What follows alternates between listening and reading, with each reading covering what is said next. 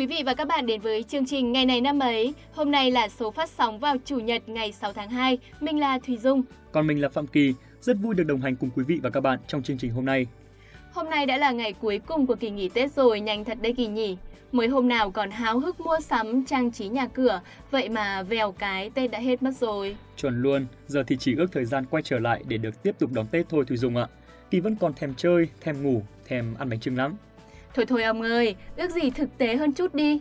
Đúng là vẫn có tiếc nuối khi mấy ngày Tết đã qua đi, nhưng đồng thời Thùy Dung cũng đang rất háo hức cho một năm làm việc mới đấy. Hy vọng rằng năm nay mọi việc sẽ thật thuận lợi và chương trình của chúng mình sẽ ngày càng được yêu mến hơn. Chắc chắn rồi, Kỳ tin là như vậy. À, thôi không để mất thời gian của quý vị và các bạn nữa, chúng ta sẽ cùng bắt đầu luôn chương trình ngày hôm nay nhé. Khoan khoan, trước khi bắt đầu chương trình thì Thùy Dung xin phép được thay mặt ban biên tập gửi đến các bạn có sinh nhật trong hôm nay những lời chúc tốt đẹp nhất. Chúc các bạn tuổi mới luôn tràn ngập niềm vui và thành công trên mọi lĩnh vực mà mình theo đuổi nhé. Bây giờ thì chúng ta sẽ đến ngay với những sự kiện trên thế giới, vì hôm nay không có sự kiện nào tại Việt Nam.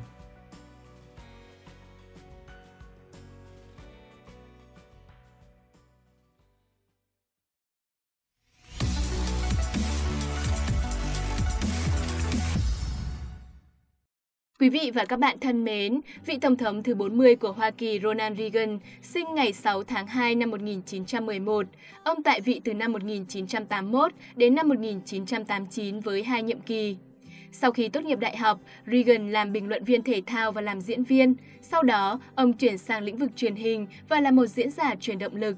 Năm 1964, bài phát biểu thời điểm để lựa chọn của ông đã thu hút sự chú ý của cả nước với tư cách là một phát ngôn viên bảo thủ mới.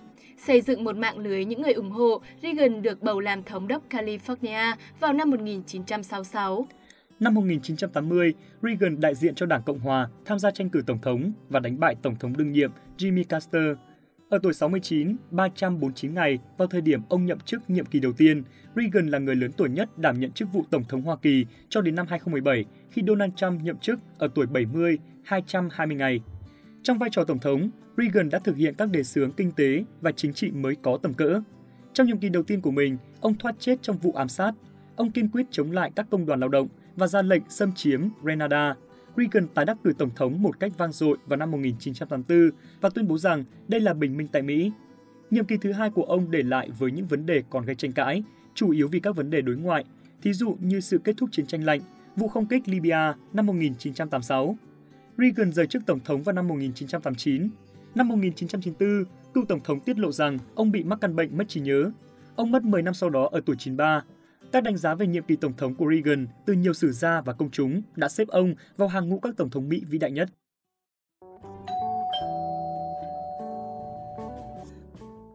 Tiếp theo xin mời các bạn cùng lắng nghe một thông tin về bóng đá.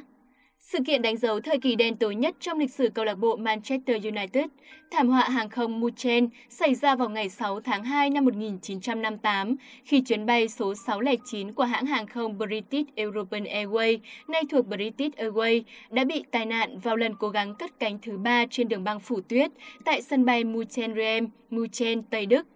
Trên máy bay là đội bóng đá Manchester United, biệt danh là Busby Baby, cùng với một số người hâm mộ và nhà báo. 20 trong số 44 người trên máy bay đã chết trong vụ tai nạn. Những người còn lại được đưa đến bệnh viện Res de Isa ở Muchen, sau đó có thêm 3 người tử vong.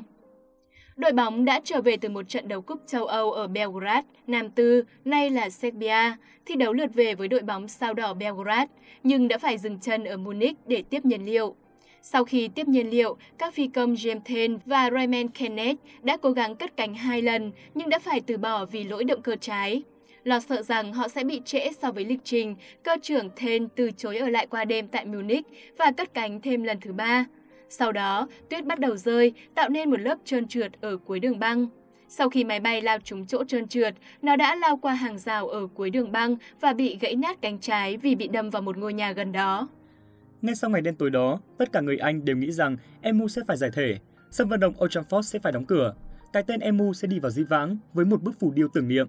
Tuy nhiên, một phép màu đã diễn ra ở Manchester với sự vùng lên mạnh mẽ của một đội bóng đã thấm đẫm nỗi đau.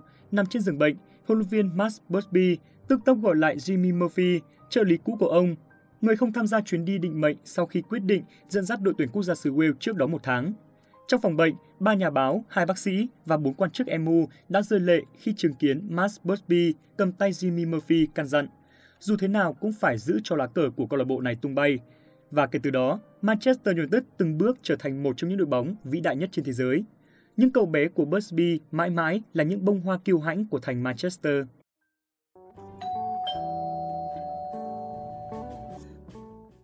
Tiếp theo là một thông tin liên quan đến showbiz Hàn Quốc. Jung Jun Ho, sinh ngày 6 tháng 2 năm 1986, thường được biết đến với nghệ danh Juno Junho hay đơn giản là Juno. Anh là một ca sĩ, nhạc sĩ, diễn viên, rapper và là nhóm trưởng của nhóm nhạc TVXQ. Junho bắt đầu sự nghiệp âm nhạc bằng việc gia nhập SM Entertainment vào năm 2001 và có mặt trong đội hình TVXQ vào năm 2003 với tư cách trưởng nhóm. Những năm sau đó, anh cùng cả nhóm đã đưa TVXQ trở thành nhóm nhạc thành công nhất xứ sở Kim Chi. Nghệ danh Juno, theo ý Junho có thể viết thành Junho Know you, có nghĩa là Junho biết bạn, thể hiện sự đồng cảm thấu hiểu với các thành viên TVXQ trong tư cách trưởng nhóm. Junho được đánh giá là một trong những nghệ sĩ nam có gương mặt điển trai nhất xứ Hàn và ngoại hình vô cùng chuẩn mẫu. Anh không phải là một nghệ sĩ có giọng hát quá xuất sắc trong nhóm, nhưng anh là một vũ công có khả năng vũ đạo tuyệt vời bậc nhất của showbiz Hàn Quốc. Tháng 3 năm 2010, Jung Jun Ho được chọn là nghệ sĩ châu Á biểu diễn một buổi hòa nhạc riêng để tưởng niệm ông vua nhạc pop Michael Jackson và đã biểu diễn rất thành công. Ngoài lĩnh vực ca nhạc, Junho còn hoạt động trong điện ảnh. Năm 2005 đến 2006, anh cùng các thành viên khác của TVXQ tham gia diễn xuất trong một số tập của bộ phim Ăn khách, Banjun Theater và Vacation.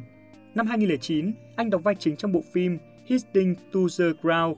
Năm 2013, anh tiếp tục tham gia bộ phim Dã Vương. Năm 2014 được coi là năm thành công nhất trong sự nghiệp diễn xuất của anh với sự góp mặt trong một vai diễn quan trọng ở bộ phim Nhật ký các đêm Ngày 14 tháng 10 năm 2006, khi đang quay cho một chương trình thực tế, anh bị một antifan đầu độc bằng cách trộn keo với nước và giả vờ là một người hâm mộ để đưa cho anh uống. Môi của Junho thực sự chảy máu rất nhiều, nhưng anh không kiện người đó, bởi anh nói rằng anh cũng có một người em gái ở tuổi đó. Câu nói ấy đã khiến rất nhiều người xúc động. Tuy nhiên, Junho cũng từng dính phải bê bối đời tư. Vào tháng 3 vừa qua, anh bị tố đến cơ sở giải trí người lớn phi pháp quá giờ giới nghiêm chống trả cảnh sát để chạy trốn. Scandal này đã khiến hình tượng nghiêm túc mẫu mực của nam idol sụp đổ chỉ sau một đêm, phải tạm dừng hoạt động và biến mất khỏi mạng xã hội. Đến ngày 2 tháng 9, sau quá trình dài điều tra, Junho đã được cảnh sát tuyên trang án. Trên trang Instagram cá nhân, sau 6 tháng im hơi lặng tiếng, Junho cũng đã quay trở lại bằng một bức thư xin lỗi. Trong thư, trưởng nhóm TVXQ bày tỏ sự ăn năn hối lỗi, gửi lời xin lỗi tới khán giả và hứa sẽ không để sự việc tái diễn trong tương lai. Vâng, thông tin này cũng đã kết thúc chương trình ngày này năm ấy hôm nay. Cảm ơn quý vị và các bạn đã đồng hành cùng với chương trình. Xin chào tạm biệt và hẹn gặp lại các bạn vào ngày mai.